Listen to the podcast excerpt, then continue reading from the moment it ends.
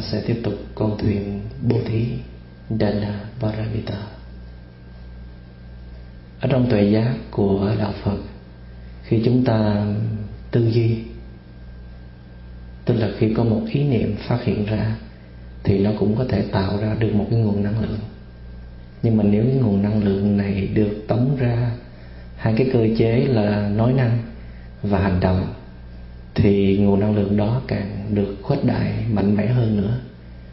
Dù trong thâm ý của chúng ta là chỉ muốn tống cái năng lượng đó ra ngoài thôi vào một đối tượng nào đó, nhưng mà một điều hết sức kỳ lạ là nguồn năng lượng đó sẽ rơi lại trong chính ta bao giờ cũng nhiều hơn cái năng lượng tống đi.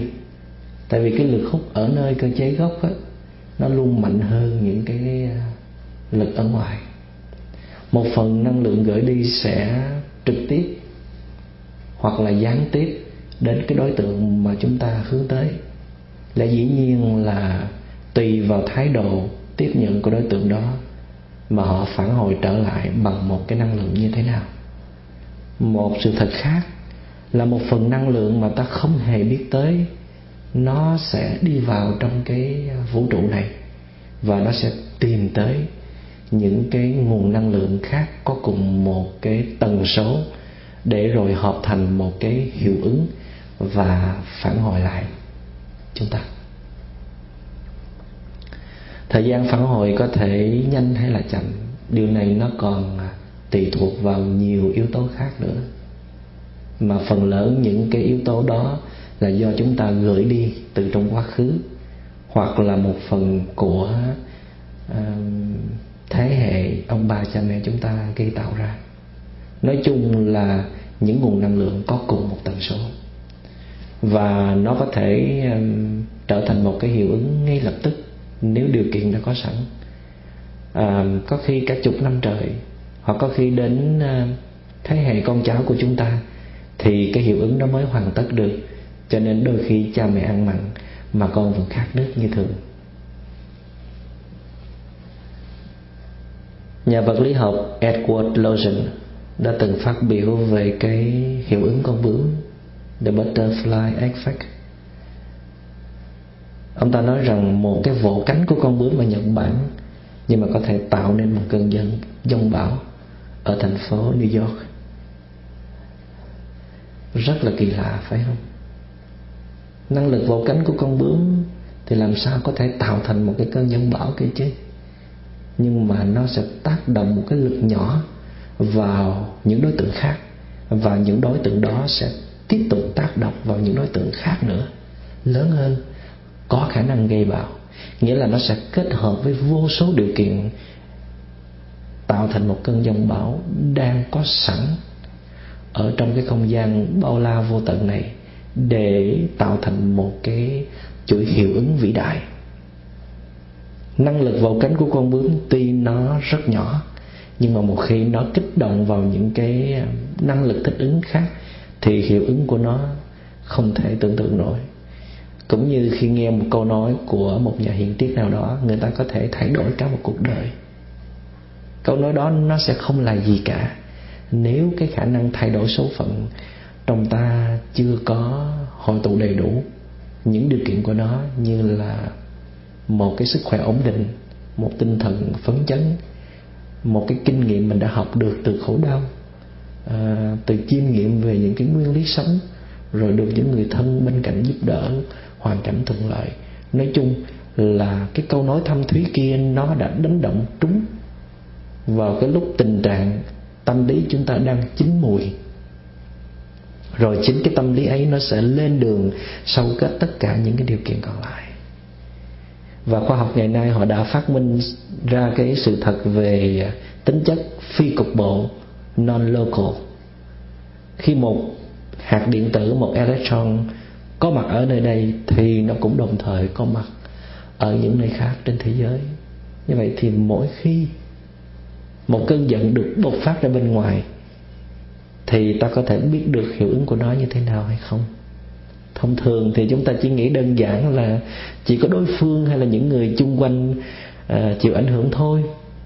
Sự thật là cả quả địa cầu này đều bị lãnh đủ hết vì cái tính cộng hưởng của nó. Thật đáng sợ phải không?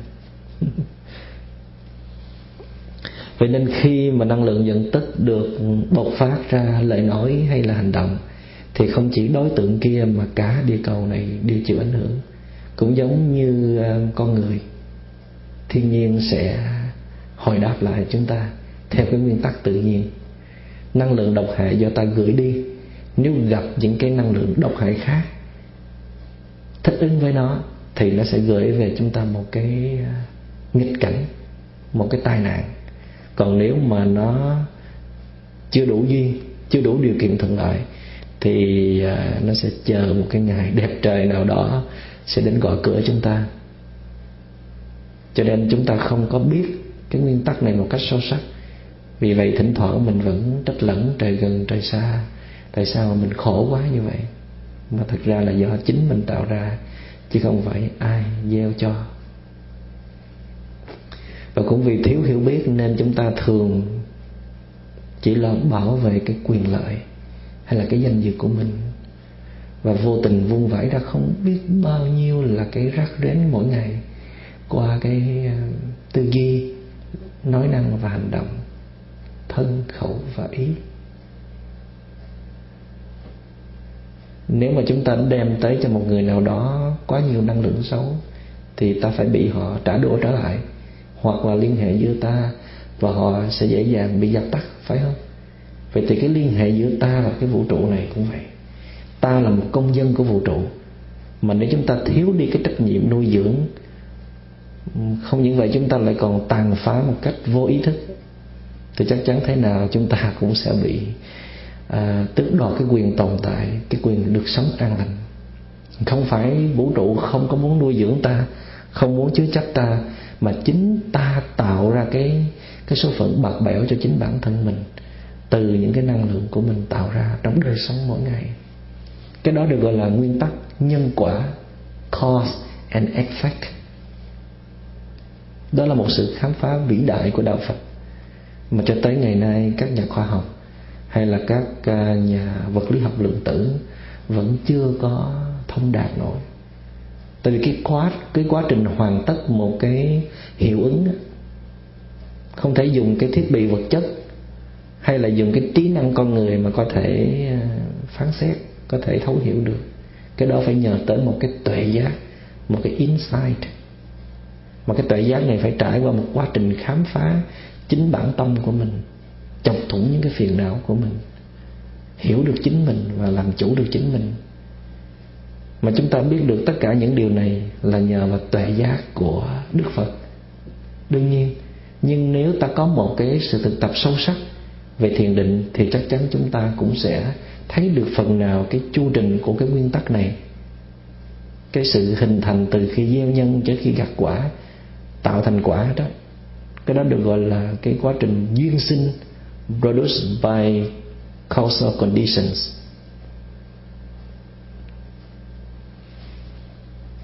Thì tương tự như vậy, khi ta tạo ra một cái nguồn năng lượng an lành, chẳng hạn như là hành động bố thí, thì dù hành động này không có chủ ý để tạo ra một cái kết quả nào cho bản thân, nhưng mà cái hành động đó nó vẫn tuân theo cái nguyên tắc tự nhiên của vũ trụ, và nó sẽ hội tụ những cái um, năng lượng an lành đang bằng bạc ở trong cái vũ trụ này. Và nó sẽ hoàn tất một cái hiệu ứng để phản hồi lại ta một cái hoàn cảnh thuận lợi hay là một cái điều may mắn. Cho nên ta thường hay nói tới danh từ nghiệp, một danh từ rất nổi tiếng trong đạo Phật, karma. Chúng ta có thể dịch sang tiếng Anh là the root of um, uh, action, tức là kết quả của một cái hành động hay là chúng ta có thể dùng cái từ là resultant, tức là cái kết quả nó được tổng hợp bởi những cái à, điều kiện đã đã tạo ra. Nhưng mà cái cái nghiệp của chúng ta nó không phải là do một vị thượng đế đem tới, mà nó do chính ta tạo ra. Nhưng một điều may mắn là chính ta có khả năng điều chỉnh cái nghiệp đó bằng cái cách sống của mình. Vì vậy không bao giờ có một cái định nghiệp hay là có một cái số phần à, do ông trời định đoạt cả. Chúng ta đã lỡ gây ra những cái nghiệp lực xấu thì chúng ta tạo ra những cái nghiệp tốt để điều chỉnh lại cái nghiệp xấu đó. Và nếu chúng ta đã từng sống tốt mà bây giờ sống xấu thì cái xấu này nó cũng sẽ chi phối ảnh hưởng đến cái cái nghiệp của chúng ta. Có một cái câu chuyện như thế này à, tôi đã được à, sư em tiền trà gửi trong một cái video clip của những người châu Âu họ dựng thành phim trong vòng 4 phút thôi. Thì có một ông lão bị mù, ngồi xin ở bên vệ đường, phố xá đông đúc người qua lại. Nhưng mà không có ai nhìn thấy ông lão tội nghiệp đang ngồi trơ trơ dưới nắng hết.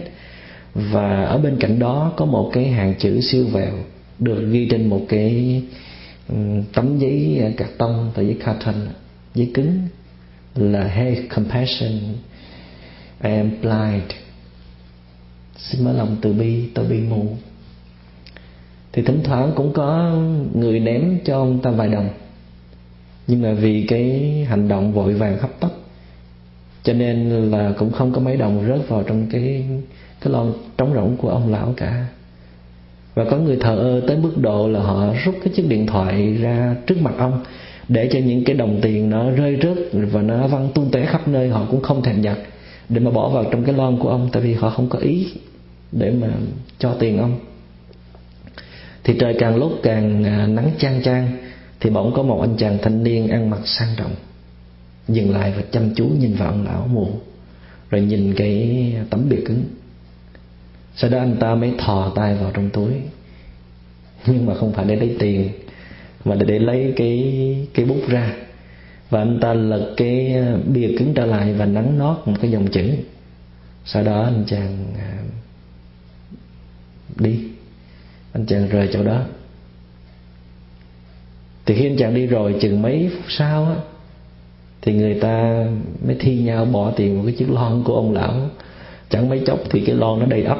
Ông lão vừa sung sướng vừa ngạc nhiên không hiểu cái chuyện gì đã xảy ra mà người ta có vẻ ờ, quan tâm mình hơn mỗi ngày như vậy. Thì vài giờ sau anh chàng đó mới ờ, quay trở lại để thăm dò.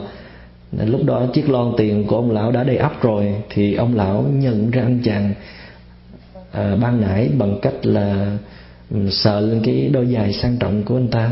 Ông lão mới hỏi dồn là anh ghi cái gì ở trên đó vậy?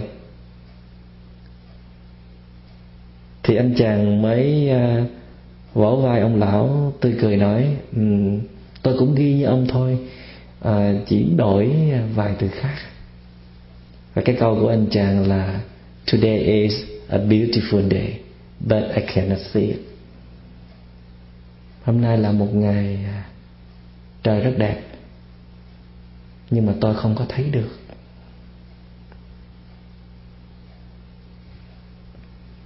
Vậy ở trong đại chúng à, xin trả lời dùm tại sao cái câu của anh chàng này ghi có hiệu ứng hơn cái câu của ông lão vậy? Ai trả lời được thưởng một tách trà.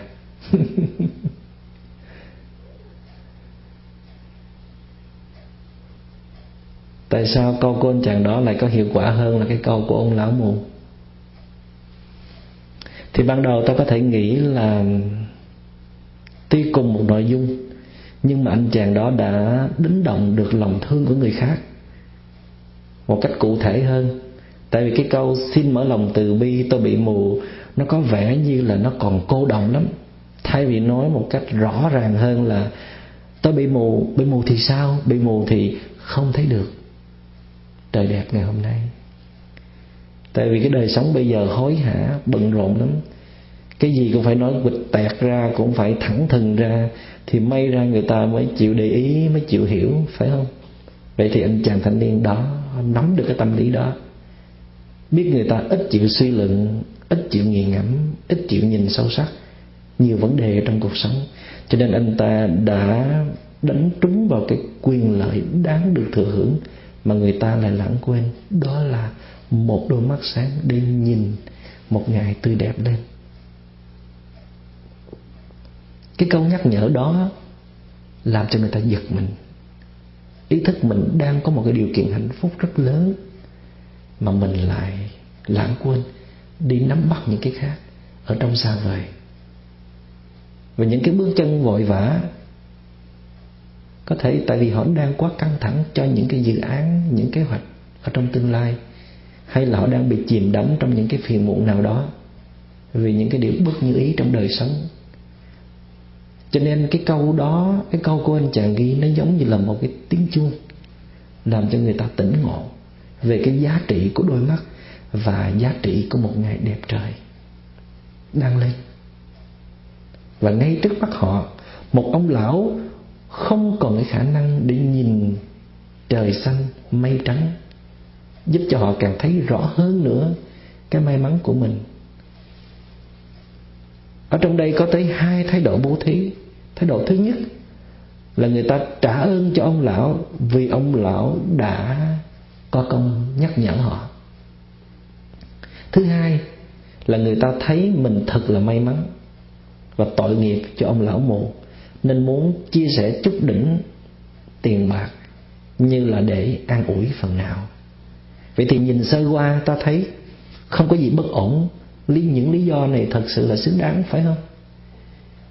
Nhưng mà câu hỏi được đặt ra là tại sao người ta không quan tâm ông lão trước đó? Tất nhiên câu trả lời là tại vì nhờ cái câu nhắc nhở của ông lão nên người ta mới ý thức về cái sự may mắn của mình và cái sự bất hạnh của ông. Cái vấn đề nó nằm ở chỗ đó. Khi mà người ta thực hiện bố thí cho một gã ăn mày, thì người ta hay nghĩ, cái gã đó phải làm một cái điều gì đó để đem lại cái quyền lợi cho người ta. Ít nhất là ông ta hát được một bản nhạc dù là bản tình sầu đứt ruột hay là ông ta phải có một khả năng biểu diễn một cái trò ảo thuật gì đó. Còn không thì phần lớn người ta vẫn giữ cái quan niệm là ai làm lấy hưởng. Cho nên một xu họ cũng không muốn bỏ ra. Đôi khi họ còn biểu môi khinh thường bảo là uh, mấy người này lười lao động quá. Hay là sao dạo này nhiều ăn xin đến như thế này? Cho nên nếu không cẩn thận, thì sự bố thí của ta sẽ chứa những cái điều kiện ở bên trong. Mà những điều kiện đó, nó chỉ nhắm tới sự phục vụ ích kỷ của bản thân mình thôi. Cuộc sống thì luôn luôn bận rộn.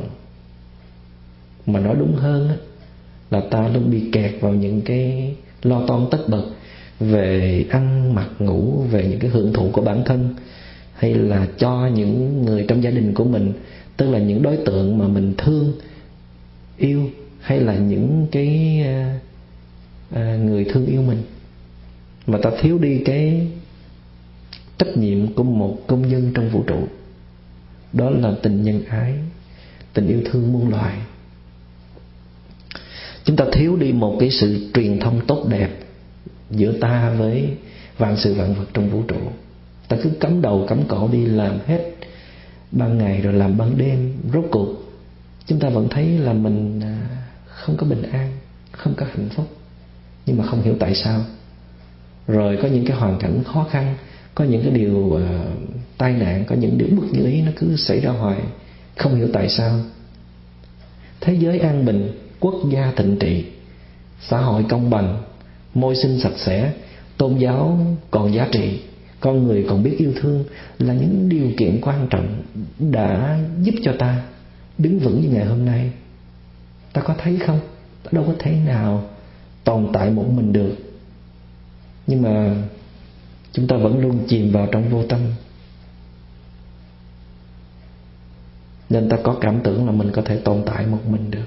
Mình không cần ai cả. Mình rất là oai ở trong câu chuyện vừa rồi, ta thấy mình có trong đó hay không? Ta có từng bỏ tiền vào trong một cái chiếc lon của một kẻ ăn xin một cách vội vàng hấp tấp, lòng đầy sự hờ hững vì bận rộn những cái mối quan hệ khác, những cái việc quan trọng khác. Ta có từng bố thí mà lòng đầy dẫy những cái nghi ngờ hay là sự khinh miệt không? Ta đã từng cho những cái đồng tiền à, nhỏ nhất trong túi mình hay không? Hay ta đã từng bỏ xuống một đồng tiền nhưng mà kèm theo sau đó là ba bốn cái lời ước ước gì tôi bỏ một đồng này, tôi được cái này, tôi được cái kia, tôi được cái nọ, vân vân. Cái đó có phải là bố thí không? Tại sao ta đang hấp tấp vội vàng mà vẫn muốn bố thí? Hay là Ừ, ta muốn bố thí nhưng mà lại cho những cái đồng tiền nhỏ. Thôi, không cho luôn cho rồi đi. Câu trả lời là tại vì ta biết bố thí là một việc làm tốt và ta còn biết sâu xa hơn cái hành động đó sẽ mang lại quyền lợi rất lớn cho ta. Cũng giống như là cái việc mà mình bỏ ống heo hay là mình bỏ tiền vào trong ngân hàng vậy. Vậy còn tại sao khi mình nghi ngờ, mình khinh miệt, sự giả dối của người đó, mình à, mình nghi ngờ người đó giả dối hay là mình khinh miệt người này bẩn thỉu, dơ giấy, bần tiện, không chịu tự thân vận động kiếm sống. Mà tại sao mình vẫn cho? Cái câu trả lời là, tại vì ta muốn người đó biến khuất mắt cho rồi, để cho ta có một cảm giác thoải mái. Đứng mà cứ chia tài sinh như vậy hoài thì khó chịu lắm. Các vị có có từng chứng kiến như vậy không? Và có từng trải nghiệm như vậy không? Và còn hành động mà cẩn trọng bỏ xuống một đồng tiền. Nhưng mà với những cái ước muốn kèm theo đó thì nó cũng hoàn toàn vì bản thân mình. Tất cả những cái đó đều chưa phải là bố thí. Theo đúng lý thì ta bỏ vào chiếc lon của ông cụ đó một đồng. Thí dụ như ta muốn bỏ một đồng để cảm ơn ông đã chịu khó đi tới tận nơi đây. Ngồi ở đây để giúp ta thực hiện cái trách nhiệm của mình một cách dễ dàng. Tại vì trách nhiệm của chúng ta là phải biết nuôi dưỡng những điều kiện xung quanh để tạo sự cân đối và hòa điệu giữa mình với vũ trụ. Tại vì những điều kiện khác đang âm thầm nuôi dưỡng mình thì mình phải nuôi dưỡng lại chứ. Chứ sao mà lãnh lương bỏ túi xài có một mình vậy? Khi lãnh lương thì mình à, mình nghĩ tới ai? Nghĩ tới điều gì? Chà chắc là phải đi mua cái áo này, hay là phải ờ, mua được cái chiếc dây chuyền nọ, hay là chiếc nhẫn nọ. Chứ đâu có đâu có nghĩ tới cái chuyện mà mình phải bồi đắp cho những cái đối tượng xung quanh qua công tác bố thí, phải không? Vậy thì cái đồng tiền đầu tiên mình bỏ vào cái lon của ông lão, đó phải là đồng tiền biết ơn ông, đã giúp cho mình hoàn thành trách nhiệm. Còn nhưng mà nếu mà nhờ ông lão đã nhắc nhở đến cái giá trị hạnh phúc mà mình đang có để cho mình có cảm giác. Mình đang rất hạnh phúc vì mình có đôi mắt đẹp, đôi mắt sáng để nhìn trời xanh mây trắng và mình có thể tiếp xúc được cái sự sống màu nhiệm đang diễn ra xung quanh. Thì theo tôi, mình phải bỏ thêm một đồng nữa để tạ ơn ông. Vậy thì trong trường hợp này, mình phải bỏ hai đồng và kèm theo một lời cảm ơn chân thành thì ta mới được gọi là một cái con người có hiểu biết, có đạo đức nhưng mà chắc chắn các bạn trẻ sẽ hỏi thưa thầy hiểu biết và đạo đức nó có thể làm nên hạnh phúc hay không? Có một anh chàng làm việc cho chính phủ Mỹ anh ta vừa làm công tác chính trị mà cũng vừa làm kinh tế. Rất là thao thức cho tương lai thế hệ trẻ đặc biệt là ở Mỹ. Anh ta hỏi tôi là người trẻ cần thêm cái yếu tố nào để um, đi vào đời ngoài ba yếu tố là money, power và passion tức là tiền bạc, quyền lực và đam mê mà phần lớn là sắc dục. Thì tôi đã hỏi vặn lại là vậy anh muốn đi đâu với những cái hành trang đó? Anh có thấy những người sống chung quanh anh họ đang có đầy đủ những cái yếu tố đó mà còn dư thừa nữa là khác nhưng mà tại sao họ vẫn còn khắc khoải? Tại sao họ vẫn khổ đau triền miên vậy? Và nếu anh có theo dõi tin tức thì trong tháng vừa qua đó, có tới ba tài tử điện ảnh, movie stars. Vì không giải quyết được những cái bế tắc của bản thân, cho nên họ đã chọn con đường tự vẫn bằng cách là uống thuốc, thắt cổ, hay là đâm đầu vào xe hơi. Đó là những người rất nổi tiếng, rất giàu có, và họ sống hết mình với những đam mê của họ. Nhưng mà rốt cuộc rồi thì họ vẫn đi tới ngõ cụt. Vậy nên những điều mà anh đưa ra đó, nó chỉ nhắm tới cái nhu cầu hưởng thụ của bản năng con người thôi. Công bằng mà nói thì những cái thứ đó nó vẫn đem lại cái sự thỏa mãn, những cái cảm xúc cho con người mà phần lớn ai cũng khát khao để có được nó. Nhưng mà nếu anh là một cái người trải nghiệm nhiều năm trong cuộc đời, anh có quan sát, có nhận xét chính chắn, thì thế nào anh cũng sẽ khám phá ra rằng tất cả những cái đó nó chỉ tồn tại trong nhất thời. Nó không thể tạo dựng được một đời sống bình an, hạnh phúc lâu dài. Mà trái lại nó còn âm thầm tàn phá sức khỏe, tàn phá trí tuệ và tàn phá lý tưởng của anh. Cho nên hạnh phúc là một cái vấn đề nó tùy thuộc vào trái tim của anh. Nó thuộc về giá trị tinh thần, về hiểu biết và thương yêu, chứ nó không có tùy thuộc bao nhiêu ở những cái điều kiện ở bên ngoài. Và khi anh nghiêng về đời sống tinh thần, anh tập thấu hiểu chính bản thân mình và biết cách nuôi dưỡng những cái hạt giống tốt đẹp và cô lập hóa những cái hạt giống xấu để lúc nào anh cũng giữ được một cái trạng thái tỉnh táo, an hòa, thì anh sẽ có hạnh phúc trong tận tay. Không có khó khăn gì lắm đâu. Tất nhiên anh còn trẻ, tôi không có ý khuyên anh buông bỏ hết tất cả những cái yếu tố đó để chấm dứt sự hưởng thụ, mà có khuyên chắc cũng không được. vì thế nào anh cũng than phiền với tôi là người trẻ mà không hưởng thụ thì oan uổng quá, thưa thầy. Nhưng mà tôi cũng xin được cảnh báo cho anh biết trước, cái gì nó cũng có cái giá của nó. Sự hưởng thụ chỉ nuôi lớn lòng tham và sân hận. Tại vì khi mà mình mình thích nó thì mình sẽ tìm cách tìm kiếm thêm. Càng tìm kiếm thì càng tham lam. Mà tìm kiếm không được, hoặc là phải đối diện với những thứ mà mình không muốn tìm kiếm thì mình sẽ sân hận. Cái đó, những cái điều đó nó không có lợi ích gì cho cái tương lai mà anh đang mong mỏi cả. Vậy nên càng bớt đi những cái nhu cầu về nó, thay vì là lấy nó là một cái mục đích của cuộc đời, dồn hết thời gian năng lực cho nó, thì anh hãy dồn vào cái đời sống tinh thần. Tôi xin cam đoan chắc với anh rằng anh sẽ có hạnh phúc, anh sẽ thành công.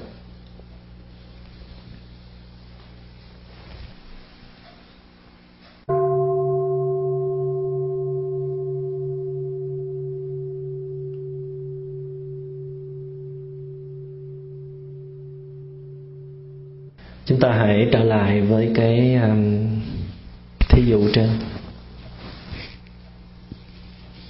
Trở lại câu chuyện của ông lão mù. Thì trong cái trường hợp vừa rồi đó vậy thì ai phải cảm ơn ai? Và ai phải trân quý ai? Là dĩ nhiên là cái đạo đức của chúng ta dạy rằng người nhận phải luôn có thái độ cảm ơn và trân quý người cho. Điều này là ai cũng đồng ý hết. Nhưng nếu không có người nhận, thì ta có trở thành người cho được hay không? Ta có thể thực hiện việc bố thí nếu không có người nhận không? Và ở trong cái ví dụ này đó, ở trong câu chuyện này, chính ông lão mù đem tới cho ta quyền lợi. Nhiều hơn là ta đã bỏ ra hai đồng xu. Phải không? Vậy thì người cho cũng cần phải cảm ơn và trân quý người nhận nữa. Và nếu chúng ta đi theo cái cái nguyên tắc này, người nhận cảm ơn, trân quý người cho, mà người cho cũng cảm ơn, trân quý người nhận, thì chắc chắn xã hội sẽ đi tới cái thái bình dễ dàng. Nghĩa là chiến tranh, hận thù tiếp tục xảy ra triền miên trên thế giới là do người ta không nắm được cái nguyên tắc này. Thứ nhất là cứ lo chủ trương ích lợi cho bản thân thôi, không muốn giúp đỡ ai. Thứ hai, khi muốn giúp đỡ người nào thì lại muốn sòng phẳng. Nó giống như là một sự đổi cha, chứ không còn là giúp đỡ nữa. Tôi cho anh cái này thì anh phải trả lại cho tôi cái kia. Nếu anh không có thái độ cảm ơn, không có một cái hành động trả lại cụ thể thì tôi sẽ tuyên chiến với anh. Tôi sẽ đòi lại. Cũng như nhiều người đến chùa, không phải để tìm cái tinh túy của đạo phật, tức là những cái phương pháp thực tập chuyển hóa để có kết quả ngay trong đời sống thực tại. Tuy họ có cũng, họ cũng có những cái khối khổ đau bế tắc ở trong lòng, cần được tháo gỡ. Nhưng mà khi có cơ hội, họ đóng góp được một chút công sức, một chút tài vật cho cho chùa cho tu viện thì họ lại lập tức dễ dàng bằng lòng. Với cái cảm giác vui sướng họ vừa mới gặt hái. Tại vì cái cảm giác đó nó cũng có thể xoa dịu được một phần nào cái nỗi khổ niềm đau của họ. Và chính cái cảm giác dễ chịu đó làm cho họ lầm tưởng là mình đã tu tập rồi. Phiền não khổ đau chắc chắn sẽ được uh, bề trên làm cho nó tiêu tán hết. Tất nhiên là khi chúng ta hiến tặng như vậy, thì cũng sẽ nhận được một cái nguồn năng lượng an lành do chính ta tạo ra. Và chúng ta thường gọi đó là phước blessing. Phước là cái nguồn năng lượng an lành do chúng ta tạo ra khi hướng tới một cái đối tượng khác để giúp đỡ. Nhưng mà cái năng lượng này nó chỉ là cái kết quả kết quả lành cho ta tạo ra từ cái hạt giống lành. Nó không đủ sức để trang trải hết những cái năng lượng xấu, tức là những cái nghiệp lực xấu mà chúng ta đã lầm lỡ là vô tình gây ra ở trong quá khứ. Nếu chúng ta không có một cái phương pháp tu tập chuyển hóa cụ thể hơn, đi thẳng vào trong cái tâm thức của chúng ta hơn để à, để tháo gỡ những cái năng lượng đó. Khởi đầu là cũng do những vị tu hành sống cái đời sống không có vật chất nhưng mà họ cũng cần có một vài cái tiện nghi à, giới hạn trong cái sinh hoạt. Cho nên những cái tín đồ thấy tội nghiệp quá thấy mình cũng có trách nhiệm để chia sẻ những cái phần thực phẩm thuốc men y phục à, cho các thầy các sư cô như là một cái sự chu cấp dưỡng nuôi. Cho nên cái danh từ cung dưỡng đã ra đời để gọi tên cho cái hình ảnh dân dân tặng bằng một cái tấm lòng tấm lòng à, đẹp đẽ như vậy.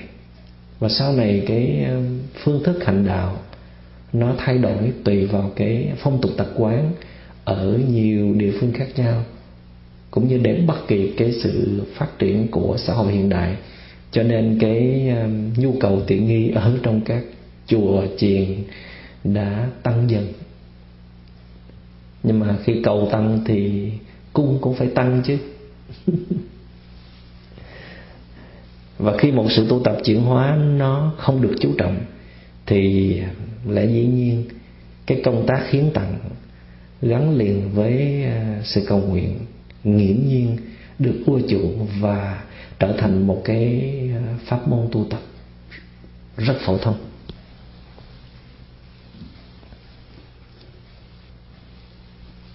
Và một khi sự hiến tặng được xem như là một cái phương pháp tu hành, thì người ta cũng muốn đổi tên luôn cái cái tên gọi của nó cho phù hợp để dễ gây cái tác động từ cung dưỡng chuyển thành cái từ cúng dường. Và cái từ cúng dường nó hàm ý nghĩa là trên hiến tặng các bậc thánh giác ngộ và ở dưới là hiến tặng cho các vị tu hành à, làm công tác truyền giáo thay thế cho các bậc thánh giác ngộ. Thì cái lối tu tập này lần hồi được xem là có phước báo nhiều nhất. Bởi lẽ, phước báo càng nhiều thì con người càng được bình an và hạnh phúc và không còn bị tai ương khổ não nữa. Và đây là cách suy luận rất bình dân của những người Ờ, chấp nhận số phận của mình luôn bị chi phối bởi những cái đấng ờ, tạo sinh hay là của thần thánh. Nên mình phải dễ thương với các vị đó thì họ mới dễ thương với mình. Một sự hiến tặng như vậy nó không vì quyền lợi của người khác, mà chỉ vì quyền lợi của cá nhân. Không xuất phát từ tấm lòng thương xót người khác hay là muốn hy sinh giúp đỡ cho kẻ khác thì nó tuy có tích tụ được chút năng lượng an lành nhưng mà nó không có không có đủ lớn. Mà đôi khi họ còn kèm theo một cái điều kiện à, là khi tôi hiến tặng vật này thì có thể xin cho tôi được à, xóa bỏ những lầm lỗi trong quá khứ và diệt trừ mọi khổ đau mọi cái chướng nạn sắp tới trong tương lai nữa. Thì cái cách cúng dường như vậy thì thực chất nó chỉ là một cái sự đổi chác mà thôi. Phải không? Một cái hành động đổi chác giữa chúng tu hành như vậy thì nó hoàn toàn trái nghịch với là cái phương thức tu tập chánh thống của đạo Phật. Nó chỉ làm tăng thêm cái sự dựa dẫm vào cái thế lực ở bên ngoài và đánh mất niềm tin vào chính bản thân mình. Ngoài ra nó làm cho cái tâm tham, dù là tham phước đức của chúng ta, ngày càng lớn mạnh. Cho nên nhiều người học đạo lâu năm mà mà vẫn hồn nhiên tuyên bố rằng tôi muốn cúng dường cho chùa để kiếm chút phước đức. Nghe thật là buồn cười, phải không? Ở trong đây cũng có phần lỗi nơi người nhận nữa. Tại vì nếu mà người nhận không có tán dương quá mức về cái công đức cúng dường và có thái độ tích cực để nhắc nhở sự vướng kẹt của họ, ngay trong khi họ cúng dường, ngay từ buổi ban đầu thì những người học đạo sơ sài đã không sập vào cái bẫy hào quang sáng chói đó. Cái công tác từ thiện cũng vậy. Những người bỏ ra rất nhiều tài vật, năng lực và thời gian của mình ra để giúp đỡ những kẻ đang gặp những cái hoàn cảnh à, khó khăn, bất hạnh. Họ đầu vì tình thương mà họ làm, nhưng mà sao vì thiếu khả năng kiểm soát bản thân, để cho cái tâm tự mãn nó lừng lẫy phát triển. Rồi cộng vào đó những cái cảm xúc biết ơn quý trọng của người nhận nữa. Nên đã khiến cho họ mau chóng vướng kẹt vào danh dự luôn thấy cái sự ờ, quan trọng về cái vị trí bố thí của mình. Họ dễ dàng giận hờn khi không được những cái người um, nhận cái cái phần quà của mình đó, niềm nở quan tâm họ có thể khó chịu, bực tức. Khi mà thấy đối tượng bên kia không thực thi đầy đủ những cái điều mà họ đã đề ra, họ còn tự cho mình cái quyền là mình ờ, có thể phê bình, trách móc, giận hờn người kia, nghi ngờ người kia đã không sử dụng đúng cái cái tặng phẩm giá trị của mình. Cho nên nhiều người làm công tác từ thiện lâu năm mà không có hạnh phúc gì hết họ vung vãi không biết bao nhiêu là những cái năng lượng độc hại từ lời nói và hành động đầy uy lực của mình. Họ nhân danh tình thương mà họ làm như vậy. Cho nên đôi khi ta chứng kiến có nhiều người làm công tác từ thiện nhưng mà à, họ sẵn sàng hất hủi kẻ khác và coi khinh kẻ khác. Họ có thể bỏ ra um, rất nhiều tiền bạc để uh, chung góp vào những cái chương trình ủy lạo đang là cái trung tâm điểm của báo đài. Nhưng mà họ cũng rất dễ dàng lạnh lùng khi mà một mình họ ở trong bóng đêm gặp những kẻ bất hạnh, những cái tai nạn. Cho nên nhiều khi làm công tác từ thiện cũng giống như là một cái loại fashion show, loại biểu diễn. Trong đó họ luôn cần khán giả vỗ tay khen thưởng nhiều khi hiến tặng xong rồi họ còn sanh lòng hối tiếc, biểu lộ những cái phản ứng khó chịu của mình. Tại vì cái bên nhận nó không có tiếp tục ca tụng, không còn vinh danh họ nữa, không còn nồng nàn với họ nữa. Trong khi cái cái nghĩa của từ thiện nó rất đẹp, đó là một cái hành động làm lợi ích cho kẻ khác. Và xuất phát từ cái sự rung cảm chân thành của trái tim mình. Cho nên ờ, chúng ta cần phải suy gẫm lại cho sâu sắc. Những cái hành động của chúng ta từ trước cho tới nay, chúng ta vẫn nhân danh tình thương. Chúng ta vẫn nhân danh là vì kẻ khác. Thì ở trong chiều sâu của nó đó, chúng ta có thật sự vì kẻ khác hay không? Hay là vì chính cái quyền lợi của mình. Mà trong đó, cái danh dự là cái vi tế nhất, cái tinh tế nhất mà chúng ta rất ít phát hiện ra. Phải có một cái cái thái độ sâu sắc, một công phu dày đặc thì chúng ta mới nắm bắt được hết những cái ờ, sự vận hành của tâm lý đầy kiểu cách của mình. Thì có một cái câu chuyện là có một lần bà Sanan bà ta là một cái người uh, Mỹ. Bà sống một mình ở trên cái vùng núi non hiu quạnh như vậy với một con chó. Nhưng mà con chó của bà nó già rồi. Nó không còn đi đứng được nữa không có ăn uống gì được. Và bác sĩ thú y có khuyên bà là trong cái tình trạng nó bệnh tật và nó kiệt sức như vậy thì hãy tiêm cho nó một mùi thuốc để kết thúc.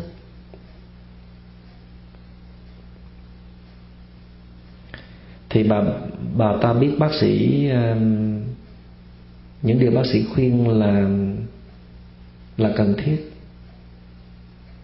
là nên làm, nhưng mà bà ta làm không được. Tại vì bà bà không nỡ nhẫn tâm nhìn con chó qua đời. Vì con chó đó đã sống với bà bà ta 15 năm trời rồi. Nó là người bạn thân duy nhất của bà trong nhiều năm qua vì bà đã ly hôn. Thì tôi đã hỏi bà Sanan là nếu mà bà biết được con chó nó đang trong một cái tình trạng sống lây lất khổ sở như vậy đó, thì cái lý do bà muốn níu kéo, lý do mà bà muốn nó còn ở lại với bà đó là bà vì chính bà hay là bà vì con chó? Bà Sanan im lặng, không có trả lời được. Thì tôi mới à, nói thêm là nếu bà gác lại cái cảm xúc cô đơn buồn tuổi của mình qua một bên để đặt mình vào cái tâm trạng khổ sở của con chó lúc bây giờ. Thì bà hiểu ngay là nó muốn gì. Bà thật sự thương nó, thì bà nên làm theo ý của nó. Bà phải can đảm và và và học tập cách chấp nhận cái sự mất mát này để để con chó của bà, cái đối tượng thân yêu của bà nó được mãn nguyện nó hạnh phúc. Thì bà sa nam gật đầu. Hiểu được ý của tôi. Và bà ta đồng ý theo lời khuyên của bác sĩ thú y. Và chiều ngày hôm đó tôi đã giúp bà ta um, cầu nguyện tụng kinh cho con chó. Mặc dù bà ta là một cái người um, theo đạo tin lành. Thì mỗi khi mà chúng ta nghe một cái người thân của mình trong cái cơn hấp hối. Chúng ta hãy hốt hoảng, lo sợ, khóc lóc. Chúng ta cầu xin chúa, cầu xin phật để cho người đó đừng có chết. Thì câu hỏi được đặt ra là, ở trong cái chiều sâu ý nguyện đó, ở trong cái chiều sâu của cái đau khổ tột cùng đó, ta hoàn toàn vì muốn người kia vượt thoát được cái tình trạng khổ đau để được sống tiếp, để được thừa hưởng những cái quyền lợi từ cuộc đời này, từ xã hội, từ gia đình và từ những người thân. Và trong đó có chính ta nữa. Hay là vì ta sợ mình phải rơi vào cái tình trạng cô đơn lạc lõng, sợ mất người ấy rồi, sẽ không còn ai thương yêu, vỗ về và nâng đỡ ta nữa. Hai cái thái độ nó khác nhau. Một cái là vì người, một cái là vì mình.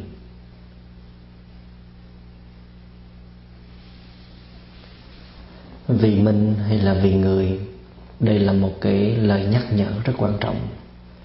Đối với tôi, nó là một cái câu thần chú, mà mỗi khi tôi muốn làm một cái việc gì đó, tôi đều phải đọc lên. Nếu mà thấy rõ ràng hành động này là vì bản thân của mình mình chỉ lợi dụng công việc đó để thể hiện cái tài năng, cái tôi của mình.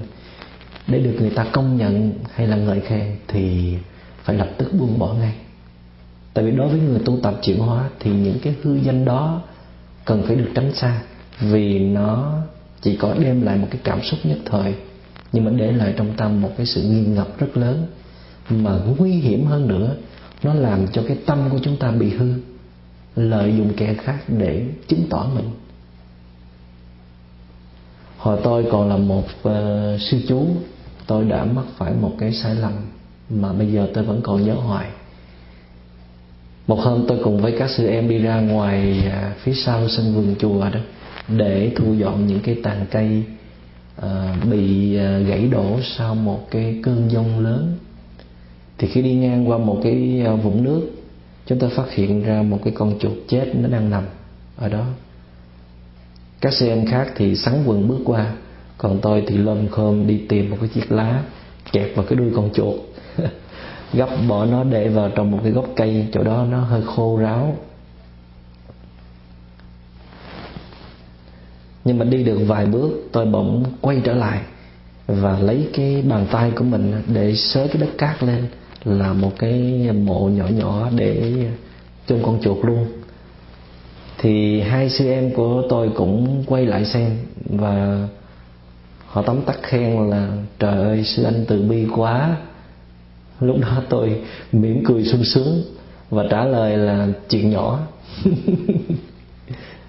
Nhưng mà đến khi um, đi kéo những cái tàn cây đó tôi um, bỗng nghiệm là nghiệm ra là cái vấn đề vừa rồi nó có cái uh, nó có cái gì đó nó chưa được thông suốt. Và tôi um, bỏ ra vài phút để ngồi thật yên xuống, để nhìn lại tâm của mình, thì bỗng thấy lạnh cả người. Tôi đang phát sốt vì cái cái bệnh tâm của mình và tôi đang kinh tởm chính mình. Tại vì cái hành động kéo con chuột lên á, bỏ vào một cái gốc cây khô, thì đó là một hành động nó có thật ở trong tâm của mình.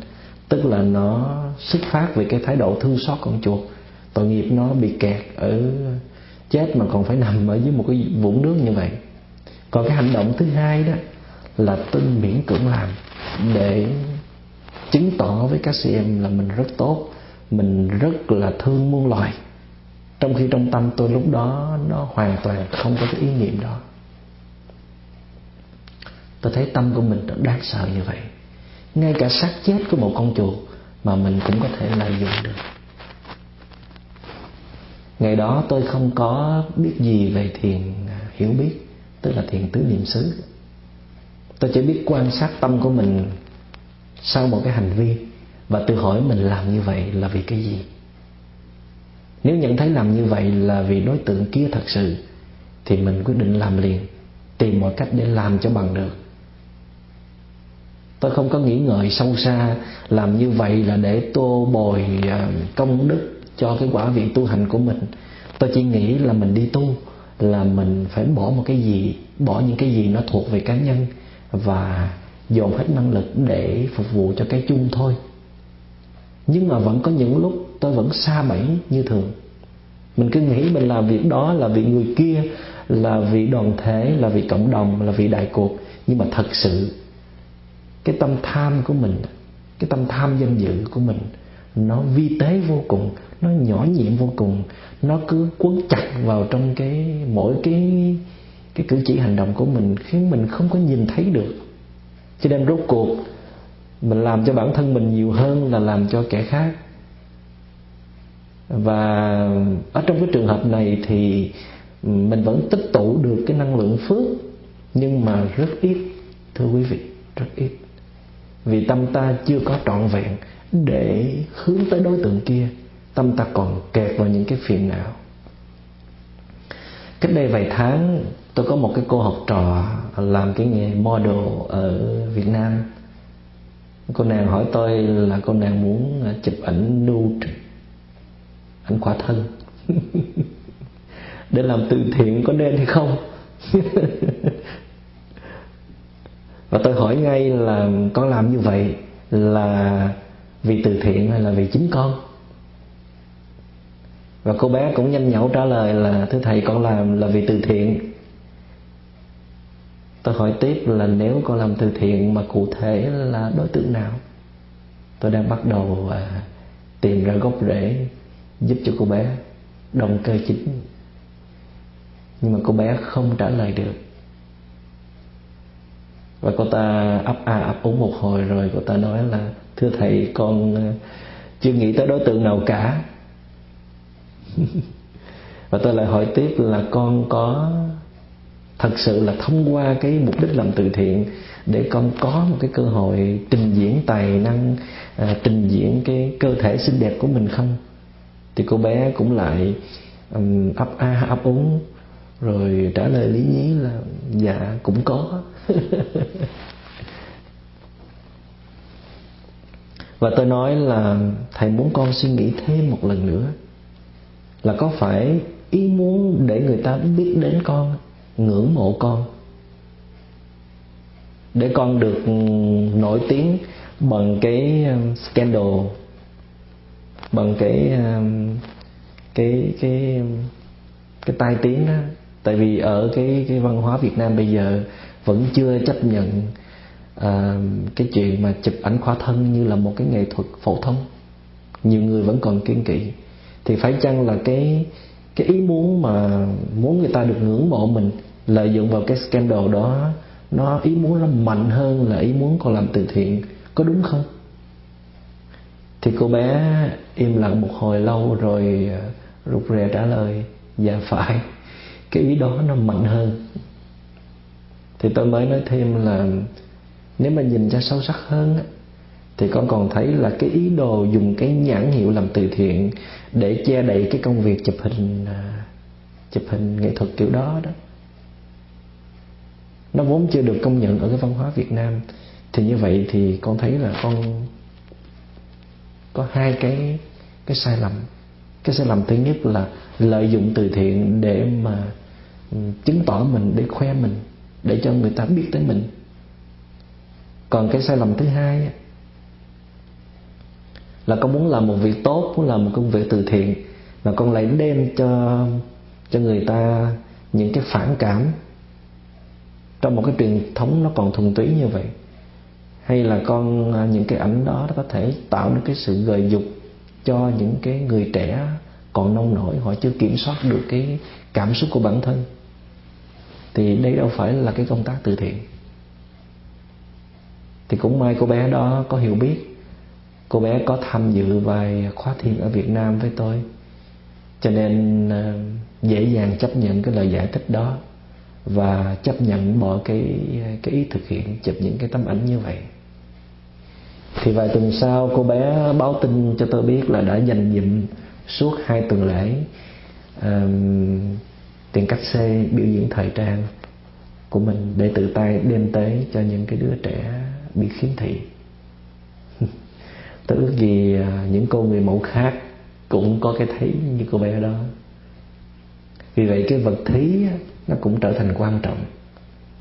Phải là một cái vật chân chính nữa, thì cái cái việc bố thí nó mới trở nên có giá trị lợi ích. Như vậy thì à, thái độ bố thí là một cái à, điều kiện cực kỳ quan trọng để tạo nên cái sự bố thí có phẩm chất. Nó quyết định nên sự thành tựu của việc bố thí nếu mình bố thí với tâm từ bằng tình thương, bằng thái độ trân quý đối tượng, thì ờ, thì trong văn bản kinh điển truyền thống gọi đó là bố thí trong sạch. Visuddha Dana. Ở trong cái ờ, cái văn bản của nguyên thủy Aruttara Ativutta tôi nói đến những cái điều kiện sau đây để tạo nên một cái sự ờ, bố thí trong sạch và có nhiều công đức. À, thứ nhất là đúng lúc đúng nơi. Cái thứ hai là không mệt mỏi không chán nản. Thứ ba là theo sở thích của đối phương. Thứ tư là những cái vật mà mình quý giá. Thứ năm là tất cả những gì mình có. Thứ sáu là bố thí cho à, cộng đồng đoàn thể hay là những người đức hạnh và thứ bảy là bằng thái độ tôn kính. Còn bố thí vì ờ, bằng cái thái độ là vì danh dự, vì ganh đua, vì ờ, ờ, muốn dụ dỗ người khác, vì mình sợ chết, vì để mưu cầu những cái quyền lợi khác, thì cái đó được gọi là bố thí không trong sạch. Avisuddha dana những điều kiện đưa ra khó quá, phải không? Nhưng mà người ta không có bắt mình phải thực hiện tất cả những điều đó thì mới gọi là bố thí. Đây là bố thí ở một cái trình độ cao. Nó tạo ra một cái năng lượng một cái công đức vô lượng, vô biên. Nếu mà mình chưa có muốn vô lượng, vô biên thì mình bố thí ờ, bị thiếu những điều kiện trong đó cũng được. Lâu lâu mình cũng phải ờ, vì mình một chút hả? Không có bắt buộc lúc nào mình cũng phải tuyệt đối như vậy nhưng mà cũng giống như là ngôi sao bắt đầu các vị càng tịnh tiến về nó thì ánh sáng càng lớn. Mình càng đi tới những cái điều kiện để triệt phá những cái phiền não trong tâm để không còn thấy mình là một cái tôi riêng biệt. Và lúc đó chúng ta hòa nhập mình vào cái đại thể, hòa nhập mình vào cái vũ trụ để thấy cái niềm đau nỗi khổ của mình nó gắn liền với à, niềm đau nỗi khổ của mọi người và thấy hạnh phúc của mọi người cũng chính là cái hạnh phúc của mình. Thì đó là cái nội dung chính của mọi sự tu tập và là cũng như là cái phương pháp thực tập, bố thí. Cuộc sống càng à, tiến về hướng vật chất, cho nên người ta luôn chủ trương cái tư lợi hơn là giúp đỡ lẫn nhau. Vậy thì cái cái cái à, bố thí được đưa ra để giúp cho người ta có một cái lối đi uh, cân đối hòa điệu và sáng đẹp ở trong cuộc đời. Nhưng mà uh, tùy vào những cái truyền thống những văn hóa mà cái uh, ý niệm muốn hiến tặng cái thái độ muốn giúp đỡ người khác ấy, nó được đề xướng nó được cổ suý hay không? Chẳng hạn như ở trong cái truyền thống văn hóa ở đông của chúng ta thì khi mà cái nhà bên cạnh có hữu sự có việc gì thì chúng ta cũng chạy qua giúp. Hoặc là khi chúng ta cần một cái à, cái cuốc cái xẻng gì thì chúng ta cũng có thể mượn được. Hoặc là khi chúng ta muốn đi đâu xa có thể gửi em bé cho à, thím tư gì năm ở bên hàng xóm mà không cần phải trả tiền babysit phải không? Um, nói chung là cái đời sống của chúng ta ở cái thời điểm đó mà cách đây cũng vài thập niên thôi, thì cái hành động mà giúp đỡ kẻ khác, yêu thương kẻ khác và coi kẻ khác như là chính cái thân thể của mình được coi là cái người văn minh nhất, cái người có giá trị nhất ở trong xã hội. Ở thời đó người ta không có sợ người khác xía vào cái chuyện của mình, không có sợ người khác chen vào đời tư của mình. Những cái khổ đau những khó khăn của mình xảy ra, thì cả xóm, cả làng đều biết hết. Và người ta sẵn sàng chia sẻ, giúp đỡ mình. Nhưng mà ở cái cái truyền thống ở bên này, ở xã hội tây phương, thì có vẻ như trái ngược lại. Người ta đề xướng, người ta cổ suý về cái chủ nghĩa cá nhân. Người ta không có cơ hội để hỏi han nhau, để quan tâm tới cái chuyện đời tư của nhau ai sống ai mặc kệ. Ngồi chung với nhau trên xe bus hay là trên xe lửa hàng giờ nhưng mà họ không có có muốn hỏi thăm người khác. Họ không muốn làm phiền người khác cũng như là khỏi phiền cho bản thân mình.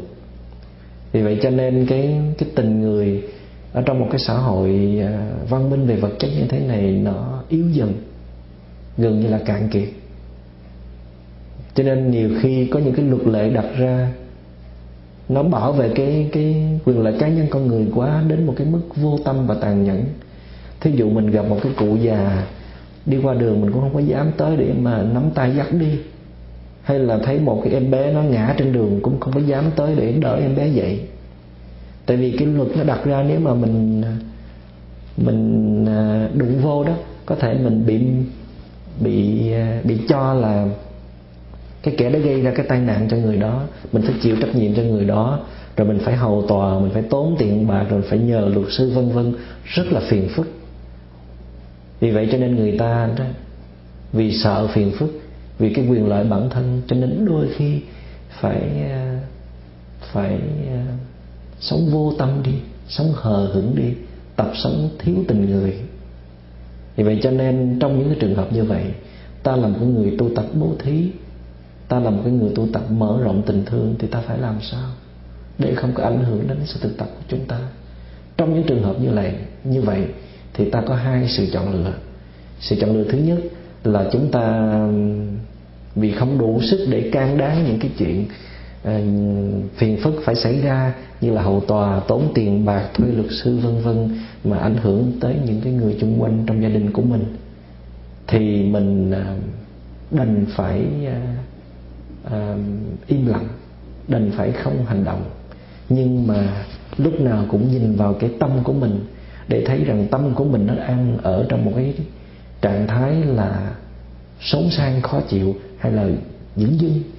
Nếu mà dưỡng dưng coi như cái tâm mình nó đã bị đồng hóa rồi nó tiêu tùng rồi phải không? Bị hư tâm rồi hư cái tâm từ rồi. Còn nếu mình vẫn thấy xót xa khó chịu thì mình phải ghi nhận cái tâm đó và tự hứa với lòng là trong một cái trường hợp có thể thì mình sẽ sẵn sàng làm liền. Còn cái trong trường hợp này thì mình không làm được. Còn cái sự lựa chọn thứ hai là mình cứ làm. Cái này chỉ là một cái ờ, cái sự nghi vấn thôi. Một vài người đã rơi vào cái trường hợp này bị vạ lây như vậy rồi, ai cũng không dám làm hết. Nhưng mà nếu mà mình biết cách làm, mình ờ, có một cái chủ trương để làm, mình tập quan sát, mình hiểu luật lệ biết cách để giúp đỡ thì mình vẫn có thể làm được. Thì nếu giả sử như mình phải vướng vào cái cái vòng pháp luật, vòng lao lý, phải đem ra tòa, phải bị nghi ngờ thì mình phải chịu chịu cái giá đó. Nhưng mà để thực hiện được cái công tác từ bi, để thực hiện được cái tâm tư của mình. Như vậy mình duy trì được tình thương với mình, với người kia mà vừa không làm cho cái tâm của mình nó bị hư và dù cái sự bố thí của mình nó có được ghi nhận hay không, người kia đã sử dụng đúng ý ban đầu của mình hay không, thì mình đừng có để cho cái tâm nghi ngờ, cái tâm giận hờn của mình nó làm mất dần cái khả năng yêu thương muốn giúp đỡ kẻ khác. Cố nhiên là ta không tiếp tay cho những kẻ lợi dụng lòng tốt của ta để làm những cái chuyện xấu. Nhưng tránh cái sự hiểu lầm đó nó không quan trọng bằng chúng ta nhìn thấy cái tâm của mình và nuôi dưỡng được lòng từ. Đôi khi vì cái phiền não của ta quá lớn, nên ta quá kén chọn đối tượng tiếp nhận và muốn đặt ra quá nhiều điều kiện thôi. Vì vậy cho nên cái sự thực tập của chúng ta nó cần phải được kết hợp với lại thiền tập. Bố thí phải được thực tập chung với lại thiền tập để luôn luôn lúc nào cũng quan sát được tâm của mình, hiểu được chính mình để loại trừ những cái phiền não của mình. Cái phương pháp đó gọi là tu đức. Chúng ta vẫn thường nói tới danh từ đức virtue, là một cái hành động làm lợi ích cho bản thân bằng cái con đường tu tập chuyển hóa. Thì trong khi tu phước, chúng ta phải tu đức. Tu phước là hướng tới lợi ích người khác nhưng mà bằng một cái tâm như thế nào? Bằng một cái thái độ như thế nào? Thì vừa tu phước, chúng ta phải vừa phải chuyển hóa những cái phiền não bản thân, tức là vừa tu đức. Và trong khi tu đức, trong khi chuyển hóa những cái phiền não bản thân, chúng ta cũng tu phước. Tại vì chúng ta sở dĩ chuyển hóa, thay đổi những phiền não của mình là để hướng tới cái mục đích đem tới hạnh phúc cho muôn người, muôn loài nghĩa là tu phước thì có vẻ như hướng tới tình thương và tu đức, có vẻ như hướng tới cái trí tuệ mà mà hiểu biết và tình thương, tức là cái trí tuệ và từ bi đâu bao giờ tách rời nhau. Trong cái hiểu biết nó có cái có cái tình thương, trong cái tình thương nó có cái hiểu biết. Vì vậy cho nên à, không có sự thực tập nào nó rời khỏi cái à, sự thực tập nhìn thẳng vào cái bản tâm của mình để thấu hiểu, để chuyển hóa và để làm sạch những cái phiền não đó. Bố thí cũng nằm trong cái trường hợp như vậy. Thì để được như vậy, chúng ta sẽ đi tới một cái à, thực tập được như vậy, chúng ta sẽ đi tới một cái trình độ là bố thí mà không điều kiện. Và bố thí không điều kiện sẽ trở thành một cái nền tảng quan trọng để chúng ta bước vào cánh cửa lớn hơn, đó là bố thí ba la mật và chúng ta sẽ tiếp tục đi vào cánh cửa lớn đó trong buổi thực tập tới. Xin cảm ơn đại chúng.